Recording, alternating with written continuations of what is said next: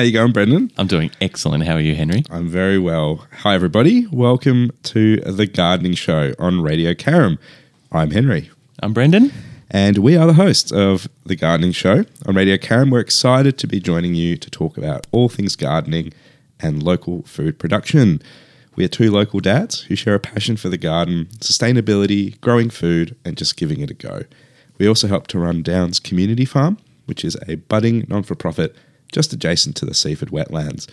And our mission here is to promote and share the benefits of home gardening in our local community. We'll be talking about gardening in general, playing a few tunes, and uh, yeah, engaging with our listeners via uh, text in gardening questions. Excellent. And just before we get started, I'd like to do a quick acknowledgement of country and just want to acknowledge the Bunurong, uh, the traditional owners of the land, the Bunurong and Bunurong people of the Kulin Nations, and pay my respects to their elders, past, present, and emerging, uh, and recognise that the land is never ceded. Thank you so much, Brendan. So, yeah, what did we discuss last week? Yeah, so last week was great. It was great. I had a was, good time. I had a- week, last time. last time, last episode, two weeks ago. Um, last episode, we talked about soils a lot. We talked about a lot of um, types of soils, contamination. We talked about pH, potential of hydrogen. We looked at permaculture principles of producing no waste and how we like to each incorporate that into our gardens and garden designs. We also did a spotlight on beets and radishes, uh, which is very cool. Yeah. Uh, I really enjoyed that and inspired me to go out and get some of those watermelon radishes as Oh, well. yeah? Digging through the seeds, I did. Yeah. Wonderful. And garden myth busting. We spoke a lot about garden myth busting, so folklore, things that might be we we think might be true, but uh, Mm. may not always hold water per se. I'm sorry for anyone I offended uh, in that section, but I think you need good information to do good gardening. That's right. And I, I, I really take the opportunity to, if there's going to be other people who want to join in and, and participate and get some healthy conversation going, I think that's all the better. And uh, we're going to learn and, and keep on learning from that as well. I would love to have someone come into the studio Mm. and argue with us about a gardening topic. I think that would make great listening. Uh, but yeah, um, What about this, week? Yeah, this week. So we're going to do a few sort of Q and A's, FAQs, you know, from online posts. Some of those common questions that seem to pop up a lot. Um, we're going to do a spotlight on edible weeds, something I'm uh, a big fan of, and a great way to garden very lazily, to Yep. put it.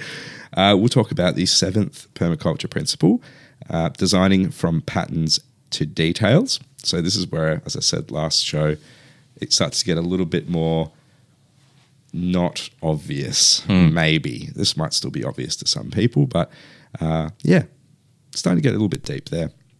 And finally, uh, it's spring Spring. spring Spring. has sprung. So, getting into the spring of things, uh, I love that you've got multiple puns in that one sentence. Uh, and yeah, what what can we do in the garden? What are you and I up to um, in preparation for summer crops? Uh, and yeah, what you could get started on this weekend. Excellent.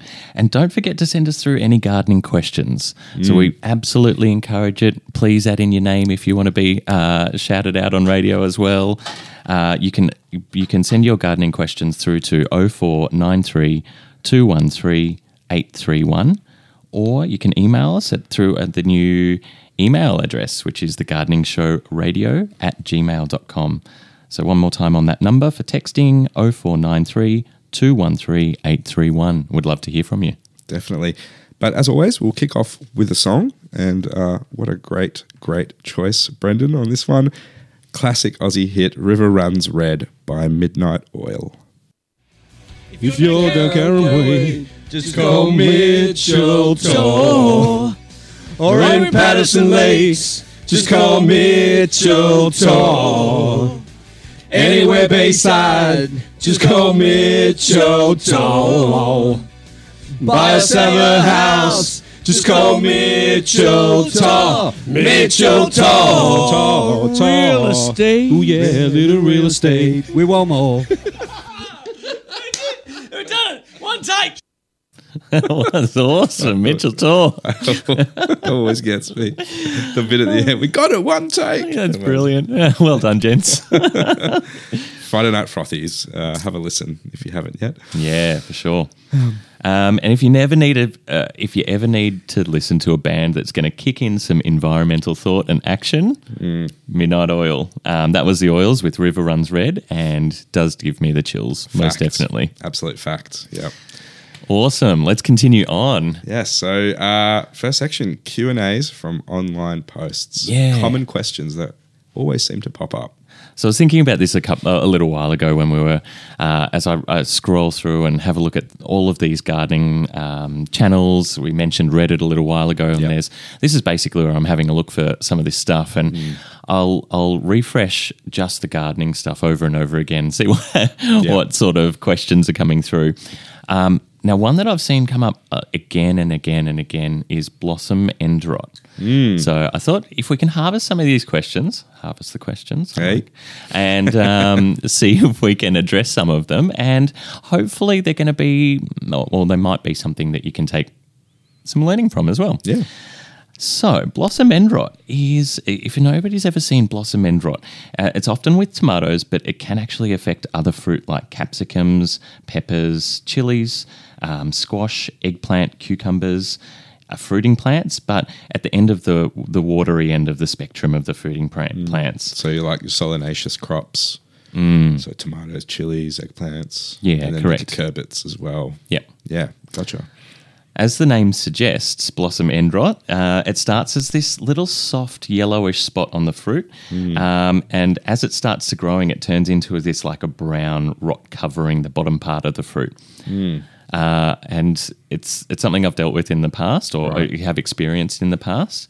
Um, and it's it's a bit discerning because essentially half of your fruit just rots, or it might be a third of it. Um, if you imagine a small, maybe this a small uh, cherry tomato, uh, probably a good half of that was blossom end rot. Right.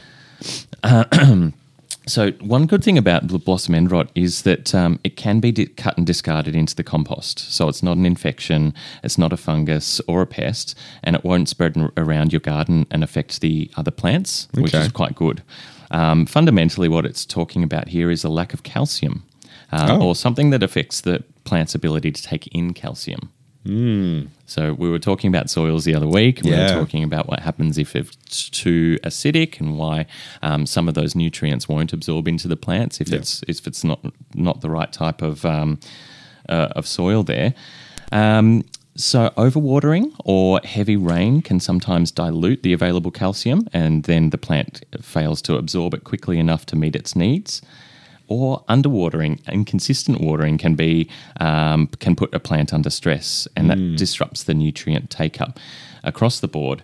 Um, and then blossom end rot tends to be a quick and obvious result. So it's something that comes up very um, visually. It's quite obvious. Uh, so we also mentioned just a moment ago the high acid or alkaline levels in the soil will lock up nutrients, calcium included, making them unavailable to the plant's roots. I, I'll jump in and I'll just say because I've not experienced blossom end rot. I, feel, I feel very fortunate because I know most people have experienced it at least once. Yeah. um, with these sorts of crops, and I think for me the reason why is, you know, I love growing peppers, I love growing tomatoes, and I have certainly been the person that overwaters them, especially at the fruiting stage, and then they burst on me. Yep.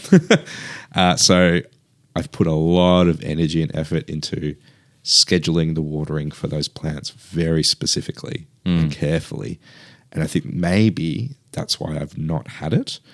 But yeah, a, a big rain could throw it out, or as you said, the soil pH being off. Hmm.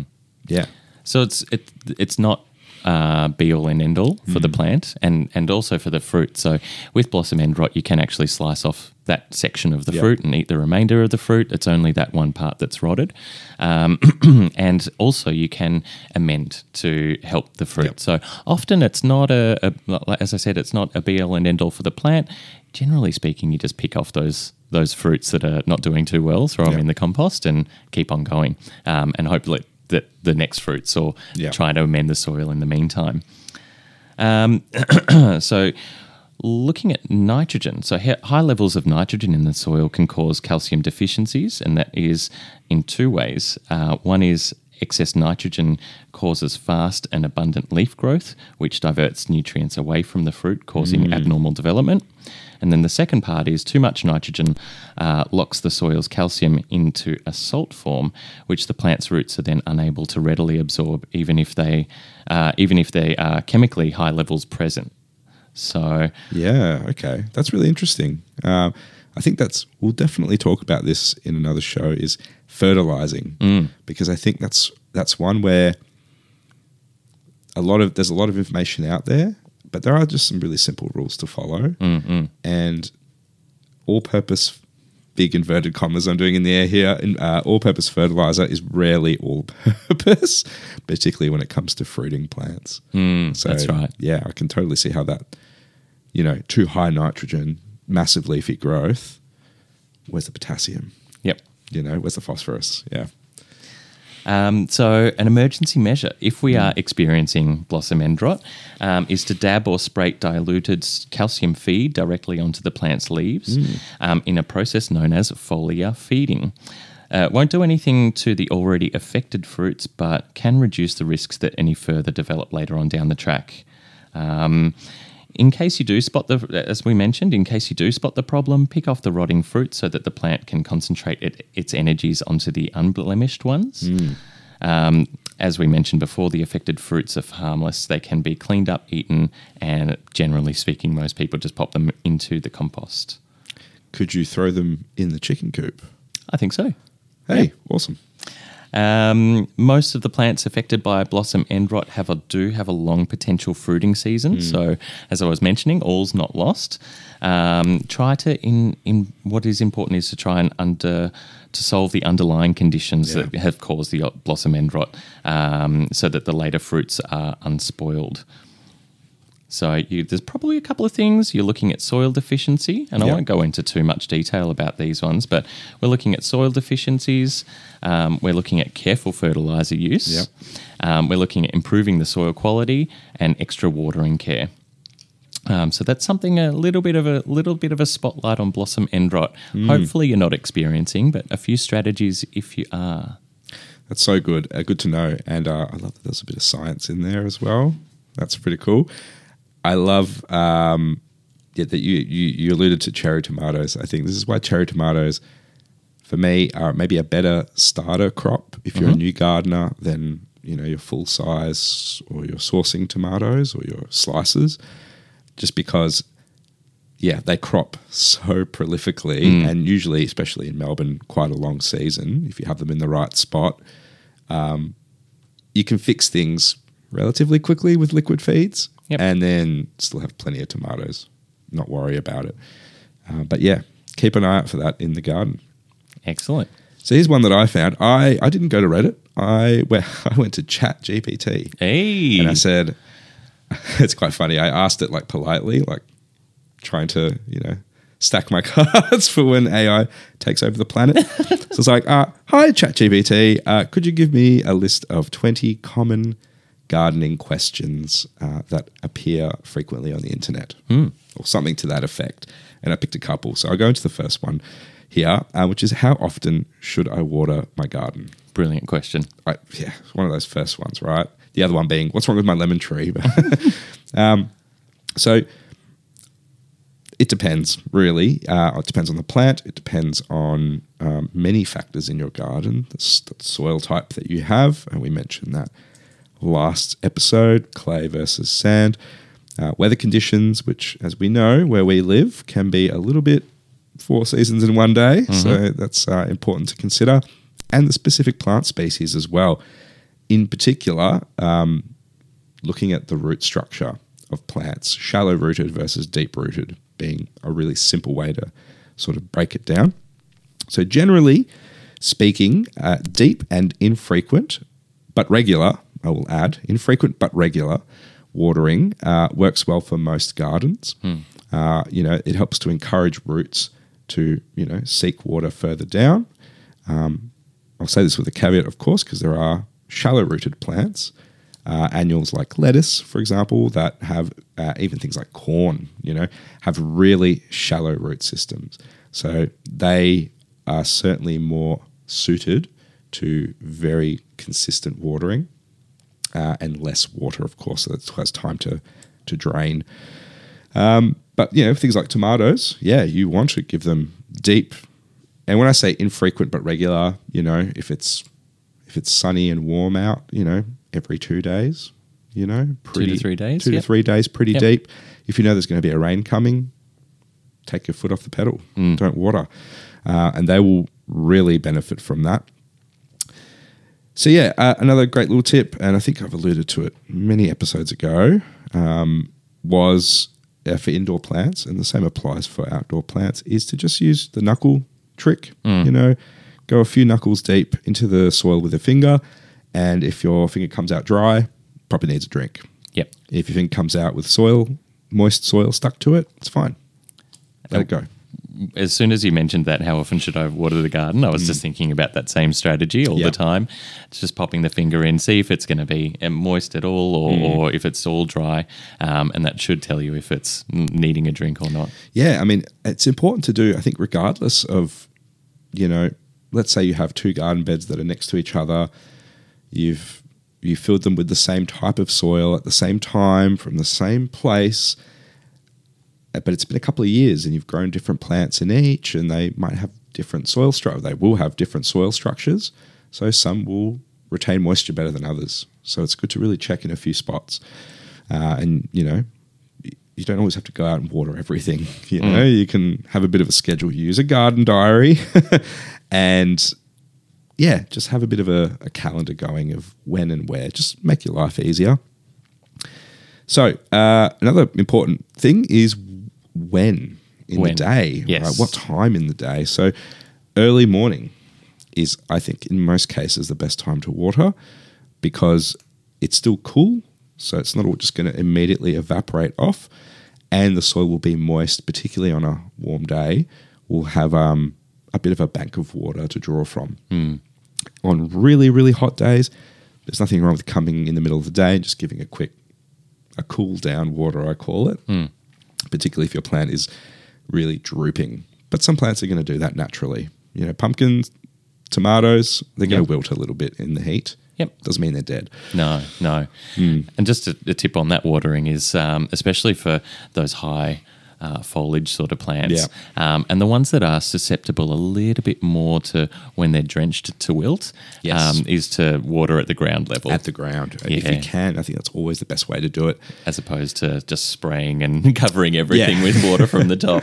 They've got, I mean, if you've ever gone out and bought a brand new, like a hose gun type thing, they've got every setting under the sun on them. I'm sure you can find something that lets you get in and amongst, you know. Um, yeah, so generally, on the other side of that coin of uh, morning watering, is you do want to avoid, um, if possible, of course, evening watering. Um, the main reason for this is, and again, if you're if you're watering the soil, it's not so much of an issue.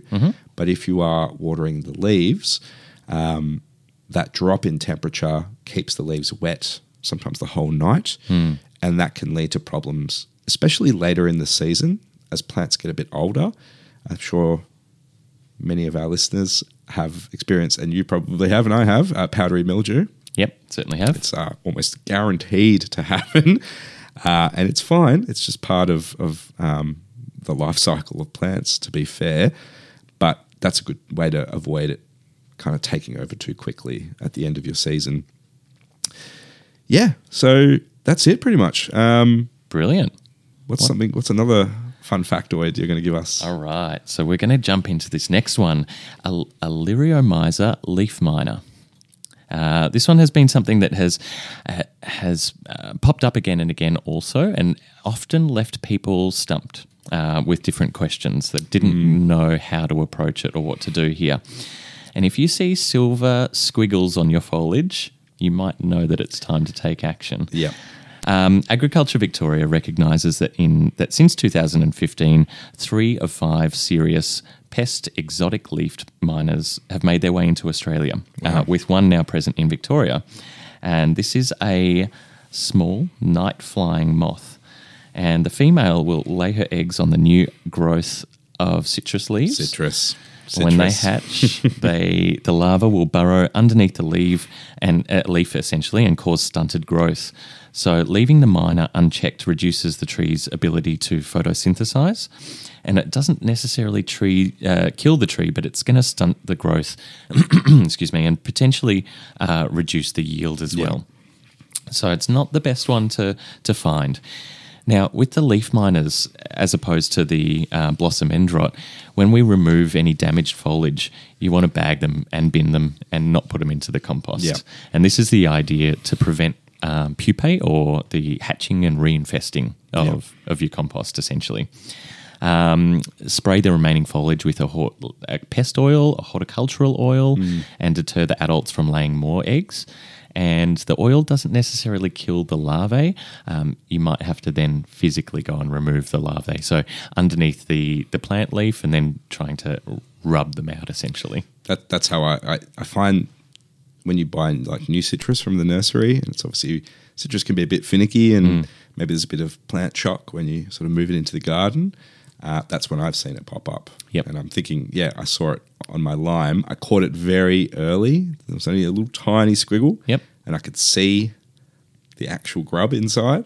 So I just gave it a, gave it a squish with Yep. my fingers, made like really hard, made sure I got it, and then I just left it, and it was fine. But if it Mm. had gotten any worse, I certainly would have just cut off that whole that whole section. Mm. And likewise, when you get the parasitic uh, citrus wasps as well, Yeah. generally speaking, you're going to cut off that You whole section. yeah, those galls, you just got to cut them. Yep, absolutely. I've seen one. I've actually seen one method where um, they sliced the side of the galls to expose those egg, Oh, yeah. the egg holes underneath, and they dry out and oxidize, and essentially kill the pupae and larvae underneath. But I'm not too sure how how fully that method is going to take care of the uh, Yeah. of the parasitic And wasps. I, feel like that that branch would forever be compromised in some way. Yep, from yep. having that that surgery done to it. Yeah, That's right. Um, so that's uh, that's what we're talking about when it comes to the leaf miners. And a tip was this your tip or my tip? Maybe it's my one. Spray the first thing in the morning to avoid avoid spraying beneficial insects. So if you're going to be treating with a neem oil or a soapy a soapy water Hmm. spray, um, potentially getting that nice and early in the morning again to if if your nocturnal ones are the one uh, pests that have been giving you troubles, um, trying to protect it and not not Yeah. mess it up for the day um, when your good when your good insects are coming around. All right, another one. We'll move through quickly on these last two, but aphids. Aphids of uh, everybody's experienced aphids or will know what they look like, and uh, especially as you mentioned a couple of weeks ago, roses. Yes. aphids love roses. Um, the cabbage aphid and cotton aphid are two widespread species in Australia. Aphids feed on vegetables, fruits, ornamentals, essentially by sucking the fluid of phloem vessels. They can easily and rapidly reproduce, and to get rid of them, we want to use a diluted soap or garlic spray, um, and again, physically go in there and remove them with your with your hand. Did you they're have very they're very easy to squish. yes, satisfying? It's very satisfying. A bit gross, but a bit quite satisfying. And the last one that we wanted to jump onto was uh, slugs and snails. So the, these pests can absolutely put, uh, put a huge threat to your garden. They can damage leaves, underground tubers, fruits, plant seeds, and this can lead to major production losses. And snails thrive in almost any cool, moist environment. Yeah. So to control snails, there are a lot of different techniques you can implement. First, you can do the physical barrier, um, barriers. Um, you to try and keep them out. You can try your DIY snail beer trap, Yep. which is also the good one for earwigs. Um, secondly, you can go out at night time with a torch and some gum boots and just pick them off, throw them into a bucket of soapy water. Uh, I remember. I think I mentioned a couple of episodes ago that that was my job um, growing up as, Ah, as a little right. boy, and it was that was my pocket money was going around and picking up snails and slugs, Yeah. and I'd walk back with just a big plastic bag, and they're trying to cl- cl- Oh, slowly, slowly crawl out of the bag. Um, so slugs and snails, we've got the beer trap, we've got the gum boots, we've got taking them off and dropping them into a bucket of soapy water, and the last last one is looking at um, spraying with a, a copy, copper oxychloride, um, which is essentially a fungicide. Right. Um, but, but as a big caveat is, can we deal things with things without using chemicals? Yes, we can. And that leads into the next question. I, I see what you did there. so I, I guess one of the the biggest questions. Uh, this is the last one of this section, but I think one of the, one of the most commonly asked questions: How do I prevent weeds in my garden without using chemicals? So I think you and I we've both been to Bunnings before. Sorry, I don't want to name drop companies ever on this show. The big, Ah, the, the big, green- the big green, the green one. the big green warehouse. Um, and you know, you go into the fertilizer aisle, maybe to, you know, I don't know, buy buy an all-purpose organic fertilizer or, or a bag of worm castings or what have you, and you just look at how many weed killers are on the shelf, and it it always makes me sad because I'm like, ah, there's there's much easier ways to get rid of weeds, and you know, there's obviously different kinds of um, you know safer and less safe chemicals, but I think you know, when you're dealing especially with a food garden or a garden that is frequented by children and animals who are going to be low down to the ground, you should always avoid any chemical use if you can. So, few methods that we can use. So, number one, mulching, which we should be doing anyway, particularly in the warmer months. Um, things like straw uh, or you know lucerne or something like that for your annuals, uh, or wood chips for your perennials and your fruit trees can really help to just smother weed growth. And when I say mulch, I don't mean a little sprinkle here and there. Uh, you need to be mulching at the right depth.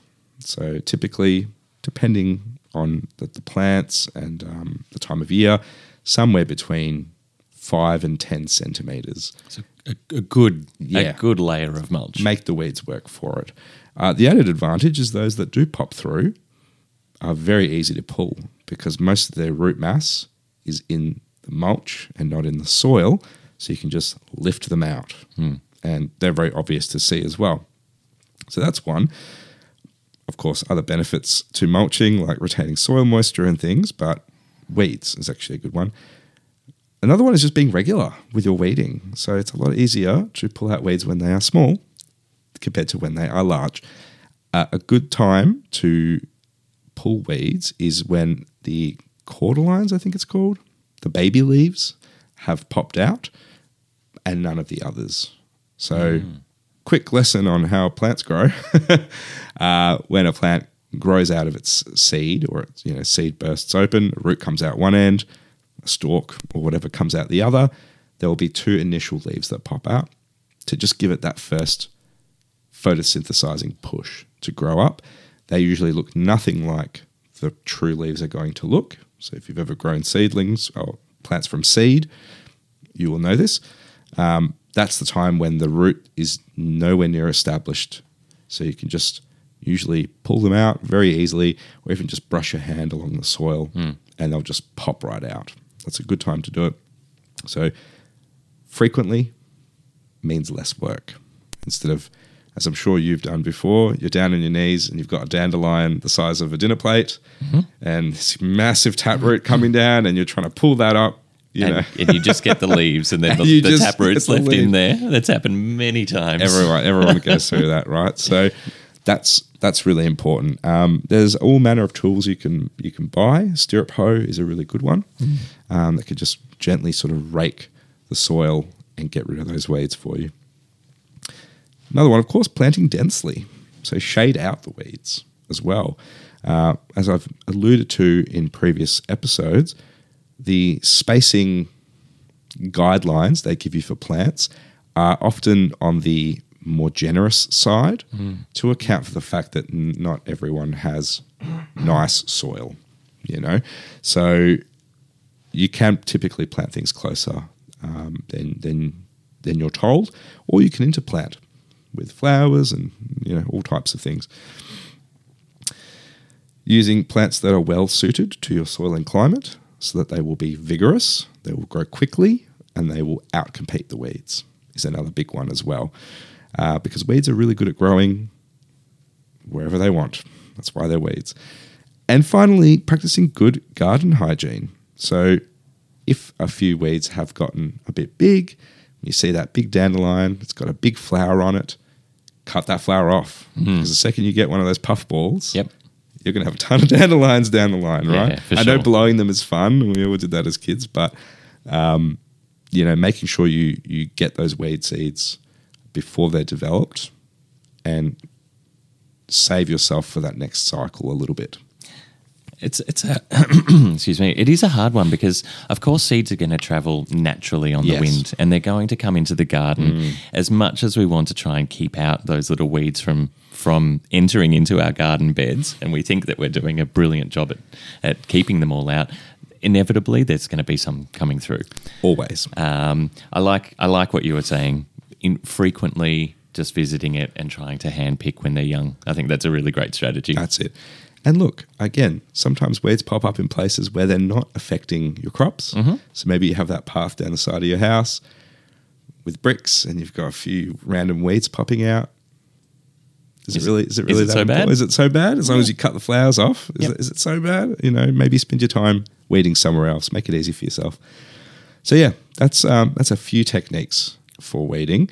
But as we'll discuss after this song, um, potentially you can just eat them. All that. I like it. That's probably the easiest way to deal with weeds is to use them as food. Uh, so yeah, let's go to the next song.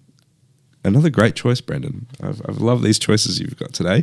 Uh, Marvin Gaye, the one and only, with "I Heard It Through the Grapevine." Love it. Hi, I'm Freddie from Freddie's Kitchen. Let's get behind Radio Carrum. Go Carrum.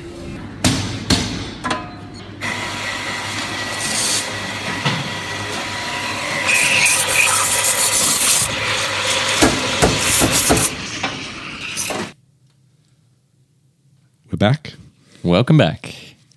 I sounded a weird, but it's because I only had one headphone on. Uh, the smell of, or the t- the smell of coffee. I just I heard the coffee brewing and I could almost smell coffee. I'm one of those lucky people. Maybe it's the European heritage where I could drink coffee at any hour of the day and I could still sleep. So I, uh, I might have one tonight. Maybe. Uh, I think I'd have to go into the decaf. That's for sure. Oh yeah, And that was Marvin No. Gaye. heard it through the grapevine. awesome song. Um, so now doing another spotlight, and this one is, as we very, very amazingly um, talked about in the last section, edible weeds. So, um, a quick disclaimer is, of course, um, like with any foraging activity, whether it's you know, weeds or mushrooms or, or you know fruit out in the in the forest, make sure you know what you're actually eating. You know, and if you don't, don't eat it. Um, there are many poisonous plants that can be found in suburbia. Some can just give you an upset stomach. Some can be much worse. So, thankfully, though, many of these edible weeds are very easy to identify. Um, so don't be scared, but just go in with some knowledge ahead of time. Um, of course, we can't show you any pictures on radio, but um, we'll have a book recommendation at the end, which I certainly would encourage anyone to pick up, even if you're not that interested. It's just nice to learn about these plants that are very often in your garden already. Mm. Mm. You've got stuff food growing in your garden, and we don't realize. Yeah, exactly. Even if you don't have a food garden, mm-hmm. trust me, you got food in there. It's it's an interesting one because we talk about weeds, and often we t- say, "Well, what's a weed? What's differentiates differentiates a weed from any other plant?" And a textbook usually defines uh, a weed as a plant which is growing where it's not wanted. Yeah. One culture, uh, one culture's weed can actually be a valued crop or a sacred medicinal medicinal plant for another. And you have a, a couple of choices when we're kind of interpreting and assessing weeds. You could, you could, you could think I need to spray it and get rid of it, or maybe I could just reclassify it. Yeah. A little bit of mental reclassification. Good way to look at it. Um, and I, I, had written this down here before, but uh, it's it's absolutely that disclaimer. As with wild mushrooms, it's important to know what you're picking. Um, do your research. Edible weeds can make an, uh, a delicious addition to your diet.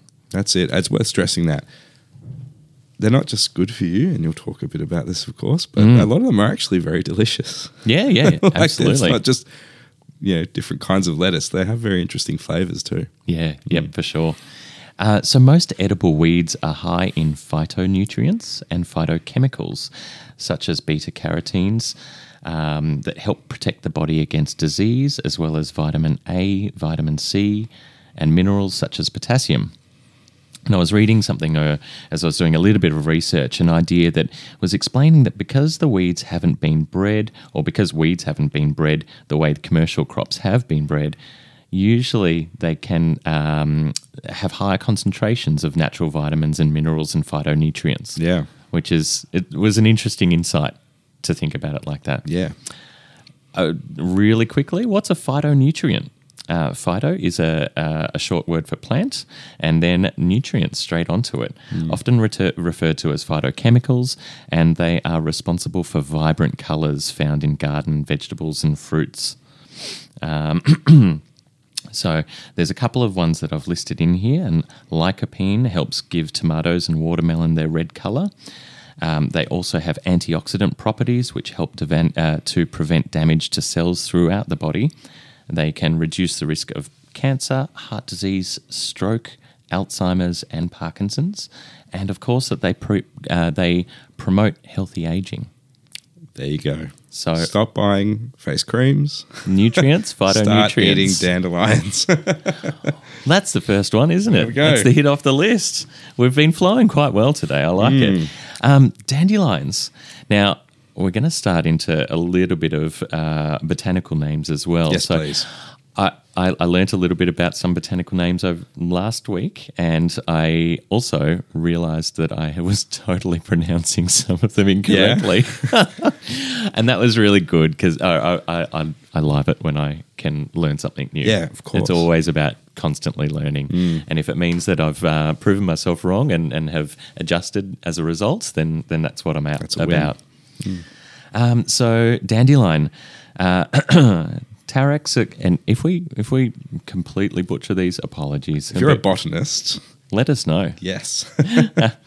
Uh, Taraxacum officinale. Um, so dandelions, super nutritious, very high in minerals, uh, vitamins, and antioxidants. All parts are edible, from the yellow petals to the root. And I'm sure many of us will have heard of dandelion tea. Um, the root can actually be slow roasted and used as a coffee substitute as well. Um, and then lastly, you can use young leaves, dandelion leaves, just in salads. Yeah, there you go. And I mean, at least me, if I go out into the front yard at any one time, there's probably 50 dandelions. Imagine having 50 lettuces in your backyard, you know? It's that sort of level. Uh, next one is nettle. Nettles, yes. U- Urtica? Urtica? Urens. Urtica, urens, I think. Yeah. Urtica urens. Uh, so I'm sure we've all had a bit of a sting by a nettle in the past if we're keen gardeners, um, but they are absolutely edible. Very high in calcium. They wilt in water, so that's worth noting. Uh, you can strip the young leaves from the stems and use them as a spinach substitute. All you have to do is just blanch them, Yep. and that gets rid of the sting. Um, the dried leaves as well can be used for tea, and uh, I've had nettle tea. It's quite nice. Very herbaceous and vegetal, as you'd expect, but quite nice. Cool. Next one is purslane. Uh, and we've got a name here Portulaca olicara. Uh, sorry, olaraca. So this is this is actually the one that I was learning. Oleraceae. Yes. Did I get it? We're gonna have to. I'm gonna have to go back to the drawing board on Yeah. this one as well. when uh, what I what I was listening to uh, was Olera, uh, Olera, Olera, uh, Oh, okay. Oleracia. There you go. Uh, so Portulaca oleracea, a semi-succulent, a Middle Eastern and Mexican cuisine. Mm. It is a crisp tart flavor. It has a crisp tart flavor with lots of omega 3 fatty acids, and they can be cooked in tomato dishes, raw in salads, or yogurt dip uh, drips. Uh, no, it's not drips. It is a dip, yogurt dip, and that neutralizes the plant's oxalic acid. Mm. It's worth mentioning a few of these plants do have high concentrations of oxalic acid, which can upset your stomach and be bad for your kidneys, I believe. So it's worth noting that, yeah, you can obviously cook that out. Um, or simply, if you're eating them raw, uh, just use them sparingly. Um, certainly don't consume a, a huge amount.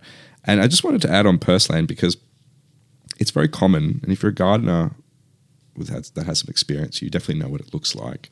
But it's not as obvious as dandelion and nettle to some people. But I'm sure you have seen it because it does really stand out. It's got what would you say, burgundy coloured stems, um, and the little round semi succulent leaves, and it kind of grows out in a sort of web shape, very flat to the ground. Yes. usually out of cracks in the brick, as I find. So just worth noting, you might already have some of that around. What's the next one? Yes, chickweed. That's a personal favourite of mine. Uh, and I say that because it's my garden's favourite weed to grow. uh, Stellaria media. Uh, so chickweed um, looks like a lot of things, but once you kind of know what it looks like and how quickly it can grow, um, you'll you'll you'll definitely be able to tell.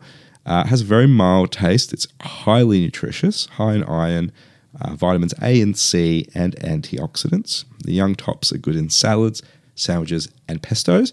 And I recently got chickens, so I, of course, Googled, is chickweed good for chickens?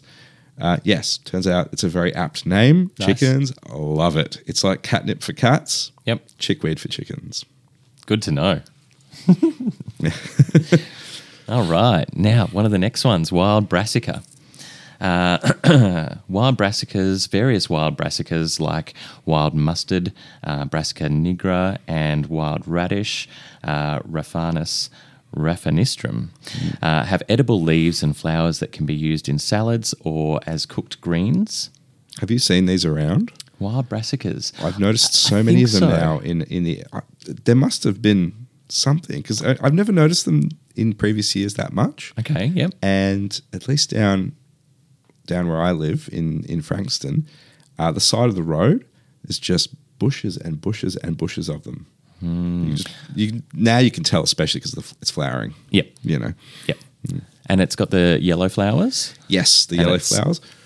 Yeah, I think I was walking through the Pines uh, Flora and Fauna Reserve Yep. uh, with the family just the other day, uh, on Father's Day actually, and just enjoying the sunshine. And I noticed a number of them, and I thought, oh gosh, that does look like a brassica plant, and it, it's quite possibly a wild brassica. It, it is, yeah. It's it, it, just like a really leggy, Hmm. Small leafed broccoli without the head. That's how I would describe it. Yep, yep, yep, Almost yep. like almost like rocket. Um, another one, which I'm sure everyone has uh, chewed on when they were young, is wood sorrel or uh, Oxalis stricta, also known as oxalis or uh, sourgrass. Um, so it has a, you know, it's the kind of looks like clover, but is a bit bushier and has those uh, long stems with the little yellow flower on top. Um, so yeah, sour lemony leaves. The sourness is the oxalic acid. So these ones you do want to have sparingly. Um, you can add those to salads, use them as a garnish. Um, yeah, just a refreshing pop of lemony flavor in your dishes. That one, I, I noticed that you had you were kind of munching on one as you walked around the garden a couple of weeks ago. Yeah, I, I can't help myself. if I see one, it goes in. And you know, like with all of these, you know, have a think about where you're pulling them out from.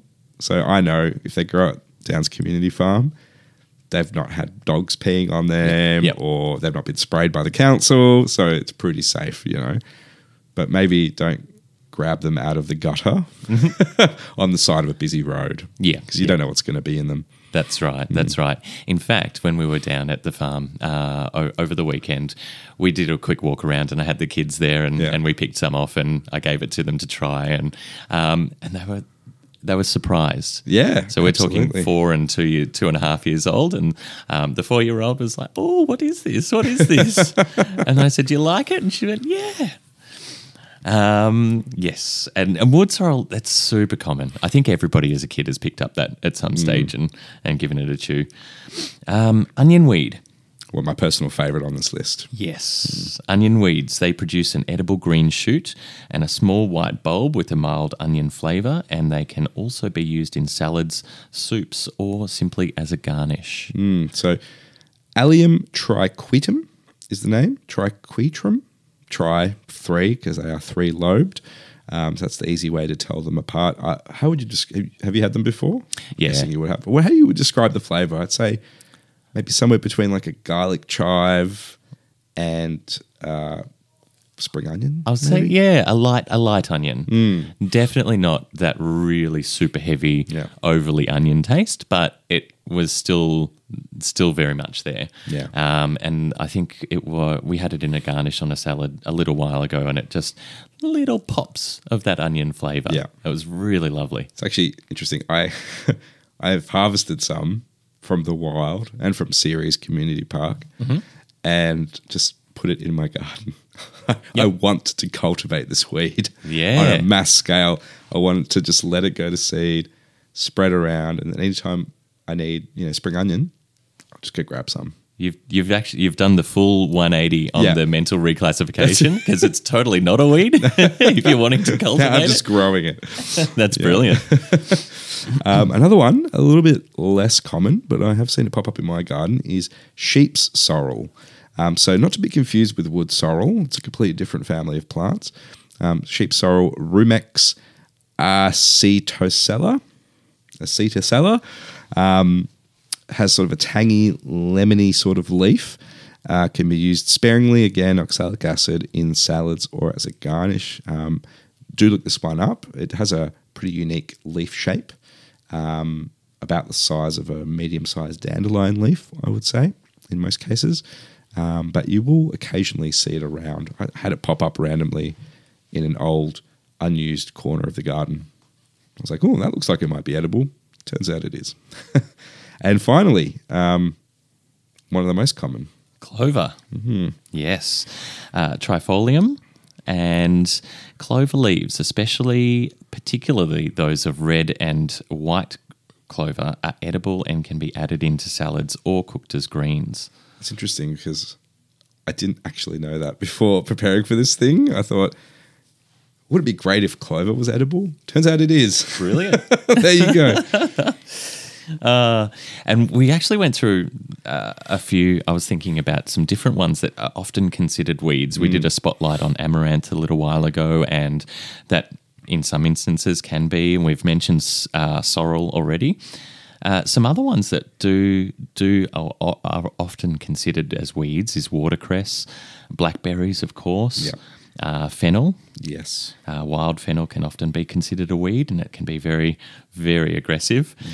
Um, daisies and hibiscus, honeysuckles, nasturtiums, pansies, violets, and mallows. Yes. There so, you go. a couple of other ones that are often thought of as uh, thought of as weeds, but essentially, yeah, if we think about it and stretch our brains, maybe we don't necessarily see them as weeds anymore. That's it. Or if you just start cultivating them like me. um, so, yeah, uh, here's my book recommendation for this. So, uh, there's lots of great weed foraging books. So, I'm just calling out one that I own and that I really like. Sorry. And um, having had one of the writers of this book as a teacher, um, it's just, I, I just want to support him and his work. Um, so it's written by Adam Grubb and uh, his wife, Annie, or his wife or partner, I should say, um, Annie Razor Rowland. I believe it's his partner. Don't quote me on that though, but someone told me that. It's called The Weed Forager's Handbook and a guide to edible and medicinal weeds in Australia. And I think it highlights about 20, including obviously many of the ones that we've um, that we've discussed. And the great news is they have also written another weed foraging handbook specifically for children. Ah, cool. Yes. So I don't can't exactly remember the name of that one, but Adam Grubb, Grubb with two B's, um, Weed Foragers Handbook. Look it up, and you'll find the children's version as well. Get your kids out there Yep. doing the weeding for you. I like it. Let's let's get them, recruit them to, to come in and do some labour. Uh, now, just before we jump into a song, we did get a special. Um, we did get a message that came through, and it says, Oh. "Are there special considerations about harvesting or preparing foraged weeds? For example, if they have been potentially sprayed, have animal droppings or urine on them um, that we might not know about, like in the recent news about uh, news story about warrigal greens."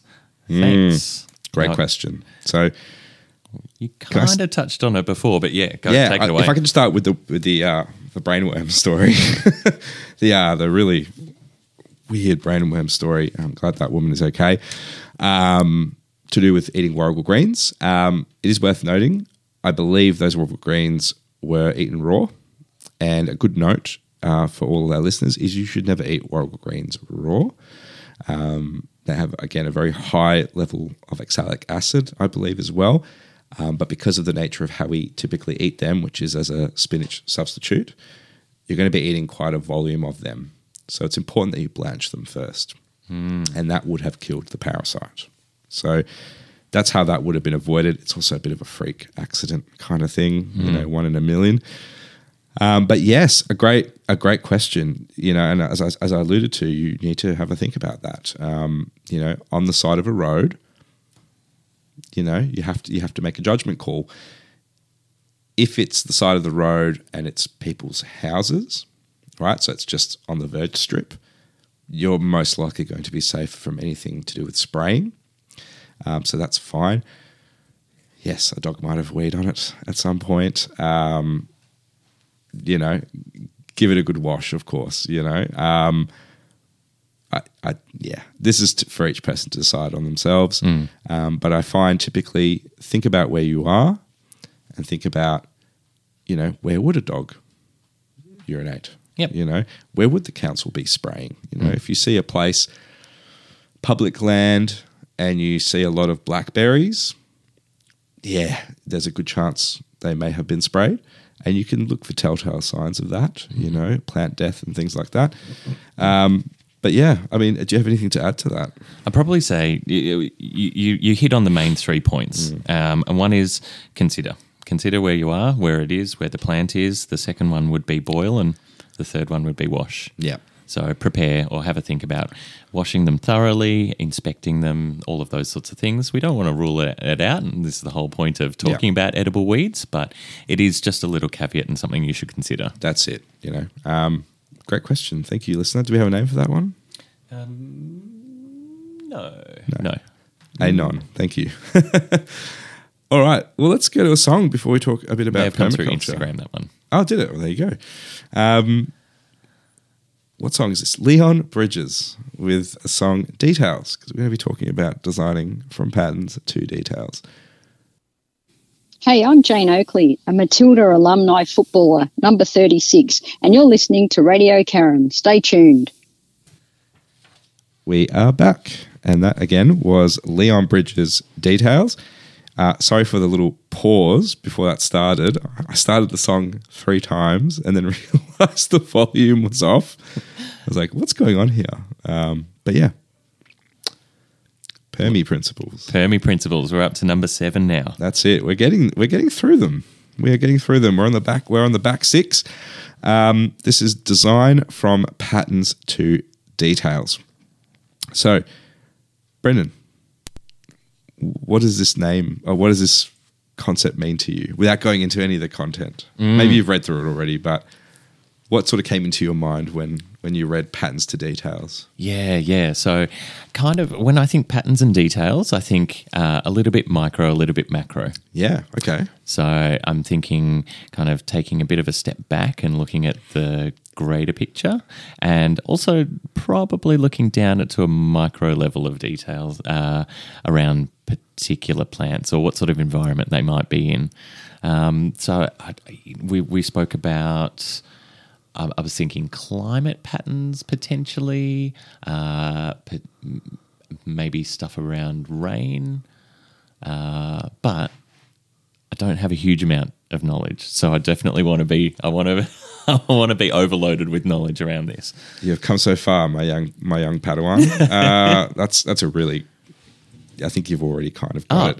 Uh, sorry, I'm just Yeah. looking down at Yeah, it. like, hey, I got it. so, absolutely. So, uh, designing from patterns to details is emphasizing the importance of understanding the larger natural patterns, and you certainly touched on that climate, things like that, and systems before, and that's the key word, before delving into the specific design elements in a garden. So, this is to promote things like efficiency, sustainability, and harmony in the home garden. Um, so, I'll quick. I'll, I'll start with a quick question to you. When you moved into your current place, um, and you were sort of thinking about setting up your patch, what was the first thing you thought of? Where's the sun? And, and be honest. Where's the sun? Where's the sun? Okay, Yep. that's Yep. What was the second thing you thought of? What can I grow? What can I grow? There you go. That that's really common, right? That's that was certainly me. Um, what can I grow? Um, you know, what do I want to grow? Those sorts of things. And I hadn't really thought about anything else besides where the sun is, and that's certainly important to think about.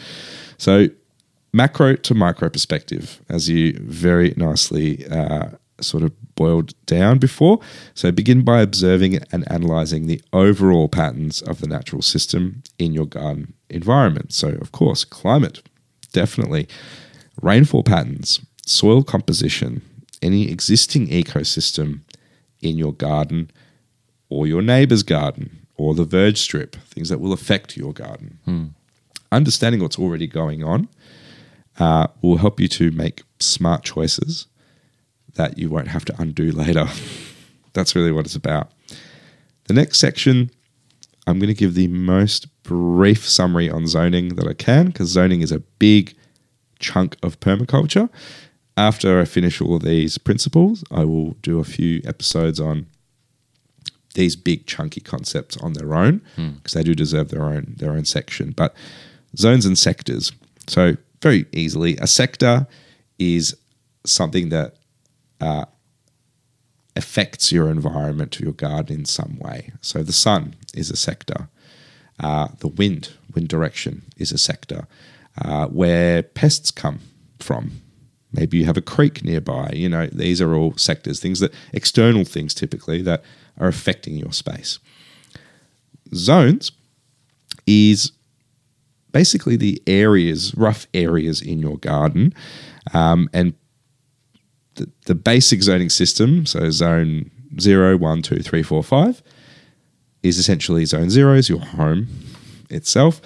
Zone one is typically going to be like your veggie garden, your herb garden, that, that thing that you're going to visit every single day. And in good permaculture, it's the closest thing to your to your house, to your back door, whatever. Zone two, the place that you maybe visit a couple of times a week, might be your orchard, your fruit trees, um, and so forth. Going all the way out to like zone five, which is the natural environment outside of your house. So, you know, the big gum tree on your verge strip that has cockatoos. That, that's your zone five, you know? So, thinking about that as well, because um, you can move around where your zones are going to be, but you kind of have to put them in obvious places so that um, they're useful to you.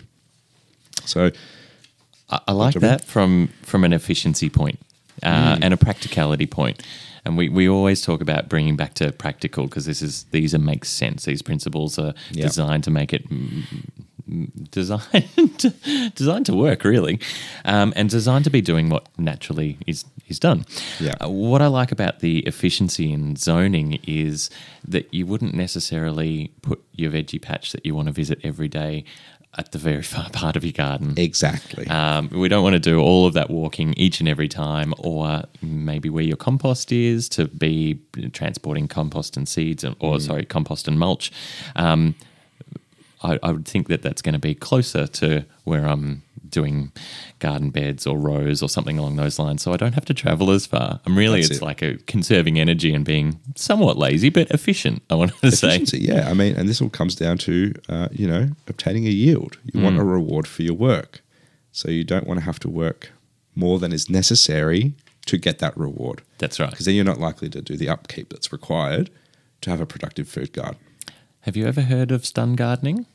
I've what gardening? Sorry, Stun gardening. stun gardening. No, Yep. I haven't. The acronym is sheer total utter neglect. I love that. I've certainly been one of those in the past. I'll, be, I'll be honest. uh, yeah, definitely. I think uh, after my daughter, my daughter was born, there was a good chunk of time where I was very much a stun gardener. Yep. I, just, I just did not have the time.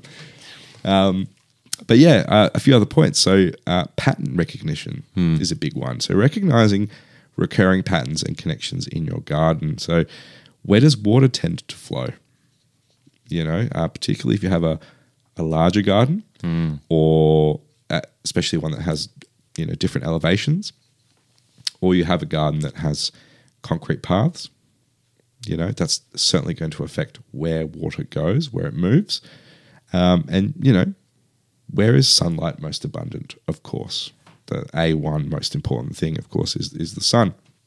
And this should inform your design decisions. So instead of saying, I want a lemon tree, think, okay, where does water go? Because my lemon tree is going to need a fair bit of water. Hmm. And, and sort of planning in that kind of a way. Now, functional design elements. So once you understand the patterns, that's when you can start to integrate some functional elements to take advantage of those. So a classic permy thing is the swale. You know what a swale is? I do. Yep. So for those that are playing at home, uh, we have to go into a. There's so many things to interconnect now. We have to go into contouring and things, but uh, essentially on larger properties or you know, bigger blocks, ones with different elevations, um, it's a good idea to kind of make an elevation map and sort of figure out the lines that go along your garden that are at the same elevation and create one of those sort of topographical maps. And swales, you would make swales along those lines. And essentially, what it is is a, a trench. really, it's a trench that is on contour um, that can will slow down water as it falls down a slope and spread it out evenly along the entire length of that swale. Yep. And it's a great place to, you know, it holds water and allows it to go deeply into the ground instead of just running off your property. That's the simplest explanation I can give for a swale. That makes perfect sense. and no, I think you've explained it really well. Yeah, look, I, I think there's some permacultural designers out there that uh, jump very quickly at the let's make swales, and that's not always necessary. Uh, rain gardens is another one that you can do, or windbreaks, of course, is a big one. Um, you know, windbreaks, of course, being plants that don't stop the wind, because that's more harm than good, but slow it down enough that you know you can protect plants and, and your enjoyment of your own garden. Guild planting. So creating plant guilds by grouping species together that work harmoniously together um, and mimicking that sort of natural plant community that communities that already exist so for example nitrogen fixing legumes uh, near fruit trees can enhance that nutrient cycling particularly for fruit trees that need a lot of nitrogen um, all with me so far Yep. all yep. good yeah We're, we're in. I'm, We're- um, yeah. my, my mind is like deep into can- these I can ideas. See your eyes, just like yeah. Um, ecosystem mimicry.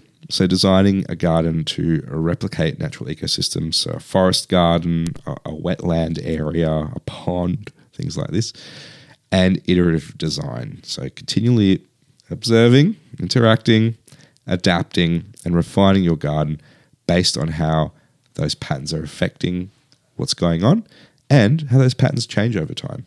Climate change, of course, being a big one at the moment. So, yeah, there you go. Now, in order to kind of make this a little bit easier to understand what exactly what's the chain of things from pattern to detail, we have to talk a little bit about PA Yeomans. Do you know who PA Yeomans is?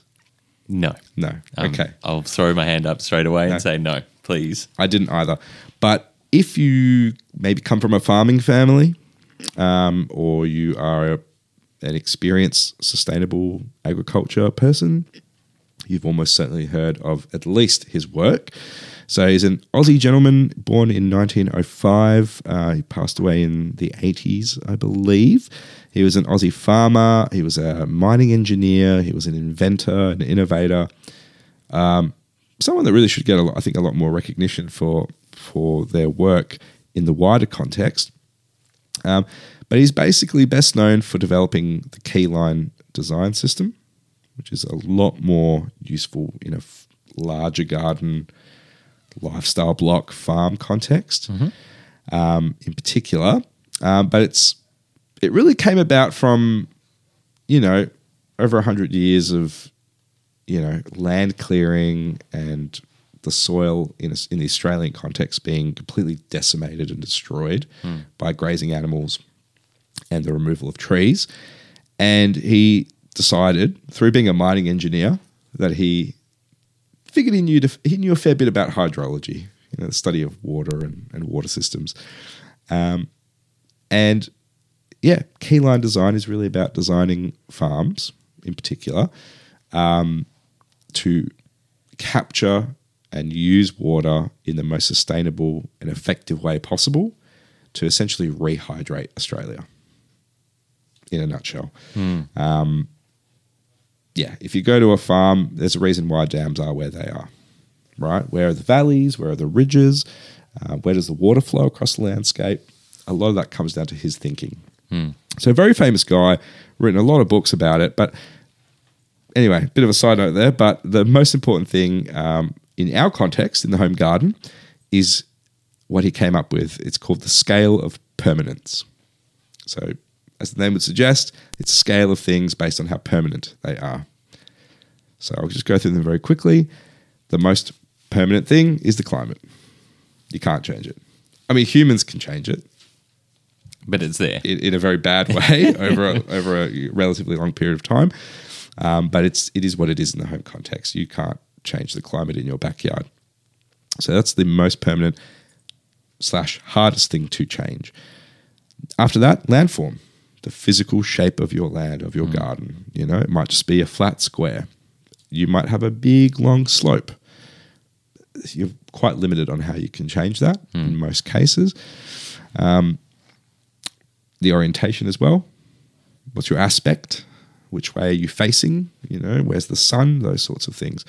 Um, water, of course. So the availability of water, the movement of water, um, the annual rainfall that you get. Do you have a lake or a creek nearby? Again, not a lot that you can do to change that um, once it's implemented. Things like complex underground irrigation. You can't really pull that out if it's running under garden beds, right? Then we move on to access.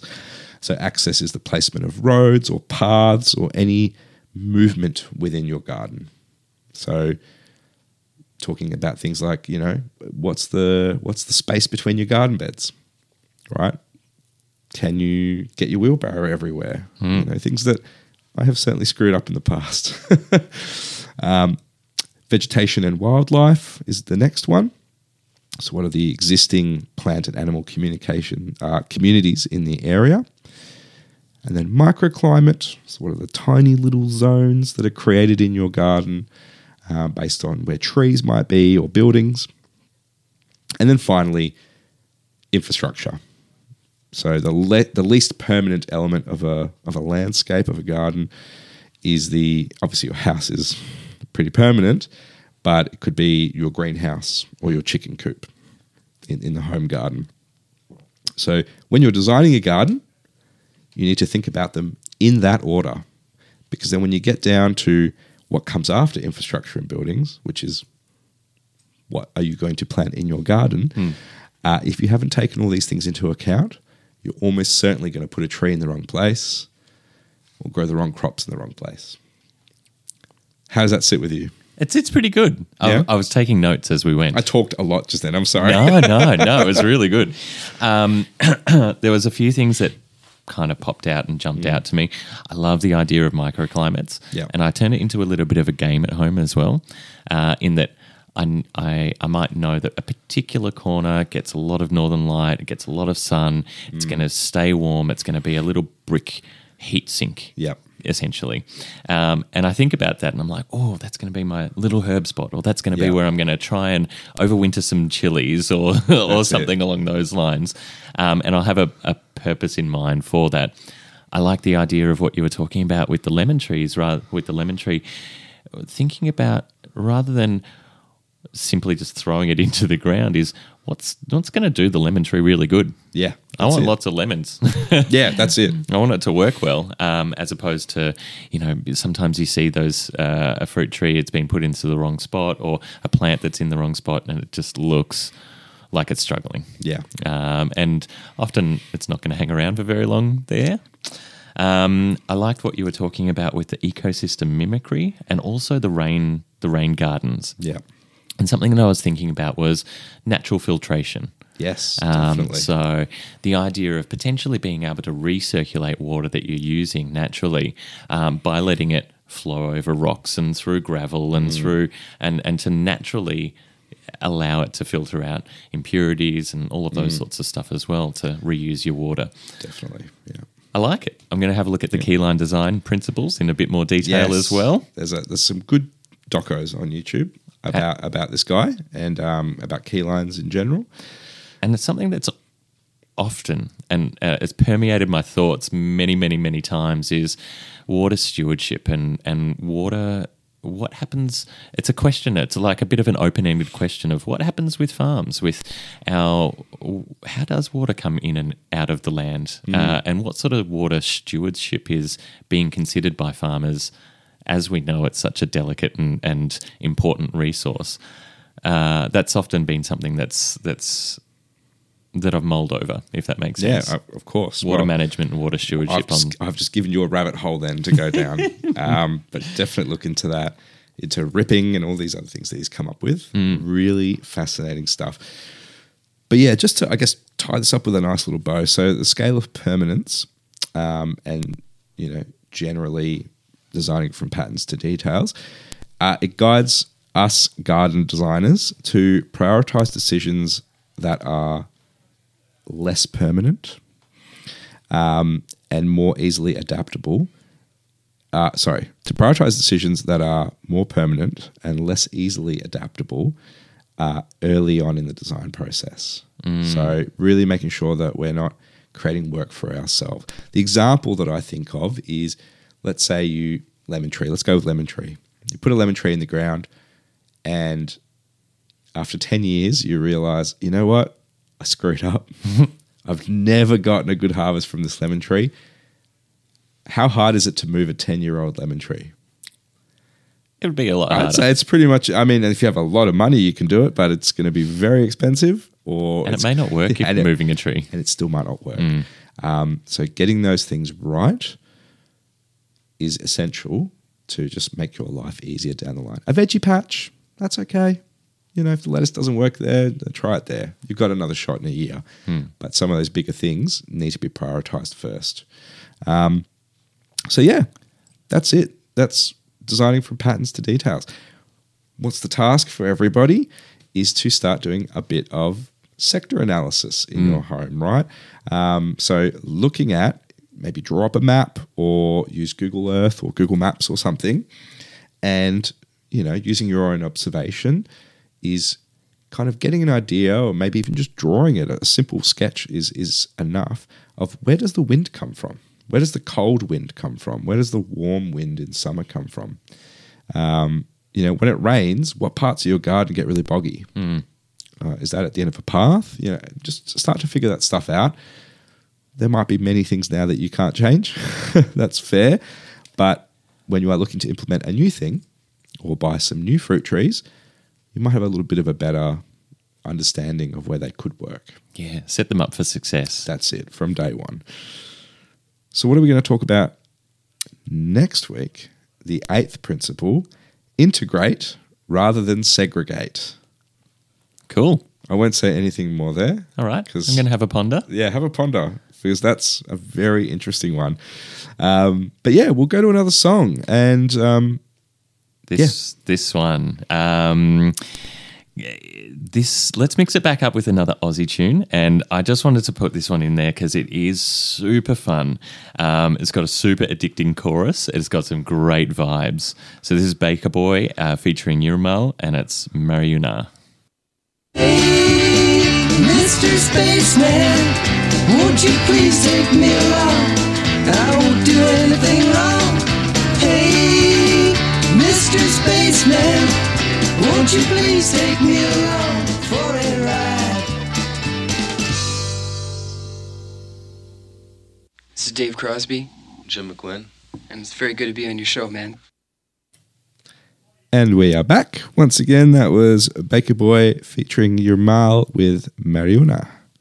Excellent. I was really grooving to that. That really I know. makes me bop. It's, it's not the it. normal type of music we play. But I want to mix it up a bit, Yep. and that got me really bopping. Yeah, lots of energy. Um, so yeah, let's uh, let's go to our last section for the show. Um, after that brain dump from me, uh, apologies, to everybody. Let's go with something a little bit more, a little bit more cruisy, a Mm. little bit more nice. Um, well, not nice, but you know, a little bit more chill, um, or less chill. Less Spring. chill. Spring. Spring is fun. See what I did there? I like it.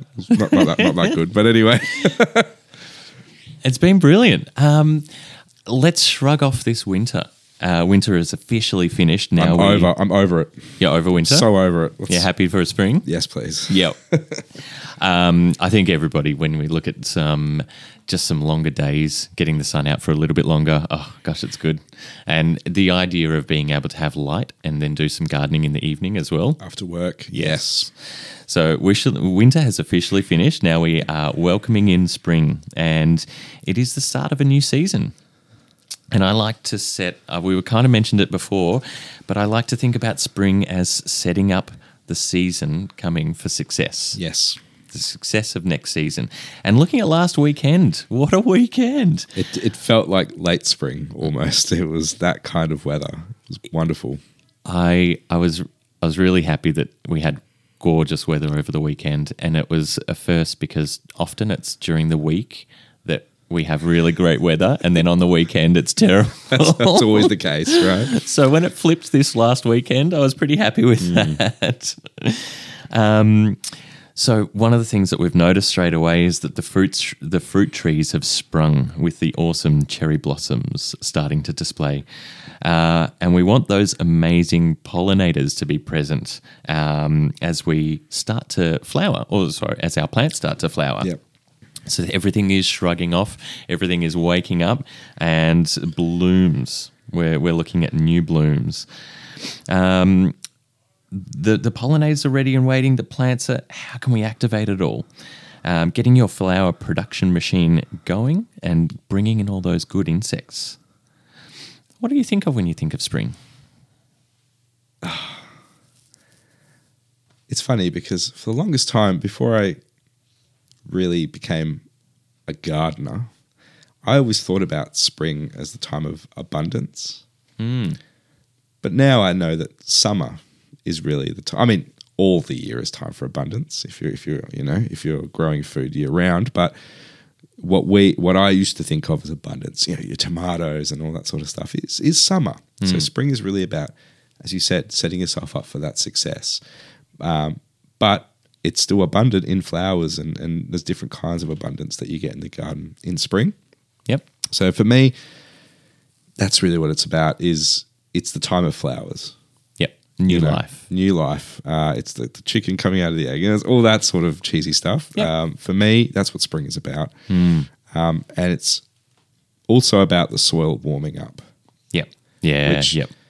Does a lot for the garden. Yeah, You for know, sure. It just gets things moving. Um, it gets soil life increasing, and it's it's yeah, it's just a really special time. In the, I'm going to get emotional, you know. it, it- for me, it's it's the most special time in the garden. Mm, Of course, summer's great, but yeah, I think it's interesting because there'll be uh, there'll be people. Some of us will be enacting plans that we've been thinking about throughout these cold months. Oh, yeah. and we've been thinking we've got it in our head what we want to do. We've got it written down. Some of us will just be going along with it and just just writing writing the days and see what happens. Um, you can do it all. You can do whatever suits you, whatever you're passionate about, um, which I think is really cool. Often we see that this time of spring as this uh, prosperity, new growth. Um, early spring, you can. I, I think it's a really great time to inspect and see if there's anything that hasn't survived or it hasn't coped well during the winter, Yep. and then obviously address it if if needed. Um, you you touched on something just before, which was really important. And whilst we're getting warmer air, we've still got some cooler soils, and the it. soils haven't quite haven't quite opened up yet. So I just wanted to kind of caveat here as well is to say it it might still be a little early to get seeds started, some seeds started straight into the soil. However, you can still totally prep and plan, and you might be looking at starting your seeds inside or uh, on artificial heat, like a grow mat. By all means, now's the time. Like we can start going in, going in hard with planting stuff. You could do what I do as well, which is um, I went to the big green, the big green warehouse shop, and I bought a very large um, storage bin, clear storage bin. Uh, I think it's like fifty liters or something, and I just put that on top of my seedlings as like a mini greenhouse. Yeah, brilliant. easy way to do it. Um, but yeah, a good a good idea on this note is if you have had mulch in uh, you know on your garden over winter to suppress weeds mainly, not not really to um, conserve water. Uh, it's a good idea to actually remove the mulch as the days warm up and allow some of that heat to really penetrate into the soil because the soil is just a big a big heat bank essentially. It's thermal mass, so you want to start pumping heat into it as you can. Um, of course, make sure you remulch when the daytime temps get a little bit higher, maybe towards the sort of consistent 25 ish, you know, start of summer kind of temps. Um, then you definitely want to get that mulch on again uh, to again suppress weeds and to conserve water too. So you, you mentioned also just before in the soil is is when we were talking about microorganisms and essentially them starting to fire up again and come um, to a bit more energy. Uh, so this is a great time to continue on with your compost. Yes. It go the lasagna method, green brown, green brown. That's all I think about when I when well, it's often what I think about when I think about um, compost and how to get it going well. So we need to think, yes, those organisms are going to be starting to fire up. So let's get our compost, Give them food. give them food. um, now is also a great time for doing off y- y- your standard planting. So you mentioned earlier lettuce, Yep. lettuce, radishes, beets, spring onions, kale, and those just that little spread is often ones that you can pretty much grow any time of Yeah, the year year. round. But you can certainly get some some quicker quicker harvests if you do it as it gets a bit warmer. Although with lettuce, um, as it does get warmer, you might want to start moving lettuce more into the shade. Yes, In yeah. summer, you could totally grow lettuce under a tree. Easy to do. Yeah. Yep. Um, uh, lettuce is obviously it's a very when it does get too hot, it can bolt super quickly. Yeah. And it's even just a matter of one or two days, and then you're like, oh, well, there's a stem coming up through the middle, and it's a foot tall. That's it. Um, so now is also a really great time to start propagating runs. So we're thinking about setting up for success. We're thinking about the summer and what we want from that summer harvest. Um, and it might be things like tomatoes, cucumbers, zucchinis, chilies, all sorts of stuff. And um, just this week, weekend, and my daughter and I, we planted tomato, blueberries, tomatoes. Oh, I've not heard of those. Uh, I think that was a, I'm pretty sure it was a Diggers Okay. uh, one, uh, so an heirloom variety, and it will be essentially with slightly darker, um, darker skin on the outside or darker colouring, not Yeah. into that red colouring, but more of a bluey, purpley colouring. Great. We also did some mixed chilies, and I'll mention some of the varieties of chilies in a little bit, but also some eggplants. Uh, so I love this idea of spring, what we mentioned before, starting to prep so that we get this full bounty food of harvest in the in the evenings and the dinners in the coming months. Yep. So in those warmer months. Uh, and in terms of those chilies, we got some orange rocotos, some Mad Hatters, some Bird's Eye, um, a Japanese, I think it was a Marizuna, and uh, cayenne. So a few different varieties of a chilies nice there. I'm, spread there. I'm Yeah. keen. I'm keen. I've, I've grown Mad Hatters oh, years ago. Really, really nice pepper. I, I love them. And they look cool as well, obviously, but a really lovely flavor. Um, yeah, well, one little note I have um, before I go into what I, because I also did seed starting this weekend. Uh. An immense amount of seed starting, but a little tip that I learned last week, because like many of you, I still have some very sizable broad bean plants in my garden. completely littered with flowers, and not a single broad bean. Aha. And this is quite common. So, uh, what you can do, I the reason I mentioned this is because it was surprising to me is pinch the tips of all the stems. Because in my mind, when I think pinch the tip, I think uh, branching. you know, if you pinch your mint, you know, it bushes out. But with things like broadbean that are obviously annuals, that is mimicking, you know, animals kind of chewing on them, uh, and it tells the broadbean, I need to, I need to start making seed quickly. You know, uh, my life is coming to an end, so it's a nice little way to sort of speed up the the pod forming process. It's a great So- suggestion. Yeah, so I just went, and they're also completely edible. So you pinch those tips with all the little tight leaves on them, and just eat them, and it just tastes like a broadbean. Okay. So fun fact there, you can do that. Um, but yeah, I, I also I sat down outside on the deck uh, in this beautiful sunshine. I I gathered up every you know seedling tray and pot I could find. I'm trying out some peat sort of pots as well. Okay. some sort of uh, ten cell peat pots. So we'll see how those go. Um, and I think I planted probably in the region of you know four or five hundred seeds. I would think. Um, so it's quite a few seeds. There was quite a few. A lot of them were like flowers and stuff. Where I just liberally sprinkled them in a seed tray, and I'll pinch them out and you know pot them up over time. Um, but yeah, I did uh, brandywine red, a tomato. I, I picked that one. Some of these are from Diggers. Some are from another organic seed place. They're sold at Ceres Community Park in Brunswick. Um, so Brandywine Red, which for, it made me think of uh, Lord of the Rings. Yep. I don't know why. So I was like, I'm getting that. um, so sort of bigger slicing tomato. Uh, cherry Golds, the classic yellow cherry tomato, which are my favorite ones.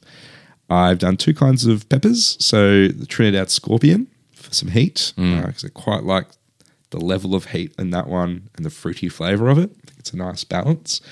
I've done Padron peppers, the sort of um, northwestern Spanish Galician pepper. Very Is that common. the yellow? No, they're small and green. Ah. They they do. You harvest them when they're sort of habanero sized and color, as opposed to letting them go red, which they will eventually go red, like a habanero would. Uh, sorry, like a jalapeno would. I will say. Um, so yeah, they're they're mild, but the fun fact about Padron peppers is that one in every fifty or hundred is stupidly hot. So it's like a Russian roulette game of which one you're going to guess. Fair enough. I'll give you a packet of seeds actually because I want you to have a go. Yep. I like it. I got um, one variety of um, of cucumber. I can't remember the name. It was like Marketmore or something. Just a old packet I had lying around. Uh, a few things that I will also plant in ground when it warms up a bit, but I wanted to try starting them in punnets first, even though they don't do so well with transplanting. Uh, loofah, of course, I've been talking about that for a while, and a crookneck pumpkin, which is one of the original um, varieties of butternut that then got kind of changed over time to be more plump. Okay. This one has a bit more of a, a crook neck, Yep. as the name would suggest. Uh, red amaranth, I, I must have filled a whole seed tray just with red amaranth. Um, I had a lot of seeds. Well, remember, you can do them as microgreens as well. Yes, true. So I might if you wind up just getting this forest floor, uh, a little, a little carpet of microgreens, that Hey, might work. Let the chickens out. Um, but yeah, about I think about fifteen other types of flowers. So one day I just I just went I went ham on this and I just picked every type of flower, some perennials, some annuals. Um, so there was borage, uh, nigella, also known as black cumin, yarrow, feverfew, one of my personal favorites, cosmos. Oh, I couldn't even tell you the other ones. It was there were so many varieties. And then what I did is it might be a bit of a waste of seed, but all of what was left over of those flower seeds, as well as the ones that should be definitely direct sown, sunflowers, I mixed all of them up with the leftover potting mix or seed raising mix all together, and I just scattered them everywhere, Nice. all over the garden, because I do want to build up a sort of natural seed bank and just have wildflowers popping up every year. Yeah. over yep. time. I, want I want a bit of a wild feel in the backyard. So I did that. That would have been thousands of seeds in there, all the leftover bits of every flower packet that I had, pretty much. And we'll see how it goes. Um, but the main thing for me is keep them moist, because uh, if you start at this stage letting these you know seedling trays dry out, you're going to have a really low or no germination rate. Absolutely. I think that's really critical, especially when you're in that seed raising time, is that you want to keep things as consistent and even as it can possibly be under the right conditions. Um, otherwise, it will, you know, you, you're talking about stressing out a plant that's only just starting. Um, That's it. And poor thing's not going to do very well. Um, I love the Brandywine Reds. Uh, it did make me think of, of hobbits. Yeah, uh, that's exactly what I thought. I'm sure. I'm, I'm sure it was. There was Tooks and there was Brandywines and there was a That- few other ones. that's in there, exactly for right. Sure. proud foot, proud feet. Proudfoot, that's it. Um, and I like what you mentioned as well about the seed bank because Hmm. that's definitely something I've noticed. There have been times where I have direct sowed and I've thought it was the right time to direct sow, and then nothing ever germinated. Yeah. and I was like, oh. Okay, have I just done the wrong thing here? and I think in some instances I've been way too early or I've been out of time, and weeks or months later, up pops this little seedling, and I go, "Oh, hang on a second, I know who you are. Yeah. I planted you six months ago, and you didn't work then." That's it. Um, but I love the idea of having some stuff in into the seed bank in the soil Mm. um, that will randomly pop up when the conditions are right for it to pop up. Here's a hot tip as well, um, which I learned from uh, Justin Calverley, uh, is because his his garden. Uh, this is um, Digger, the writer of uh, the Complete Urban Farmer.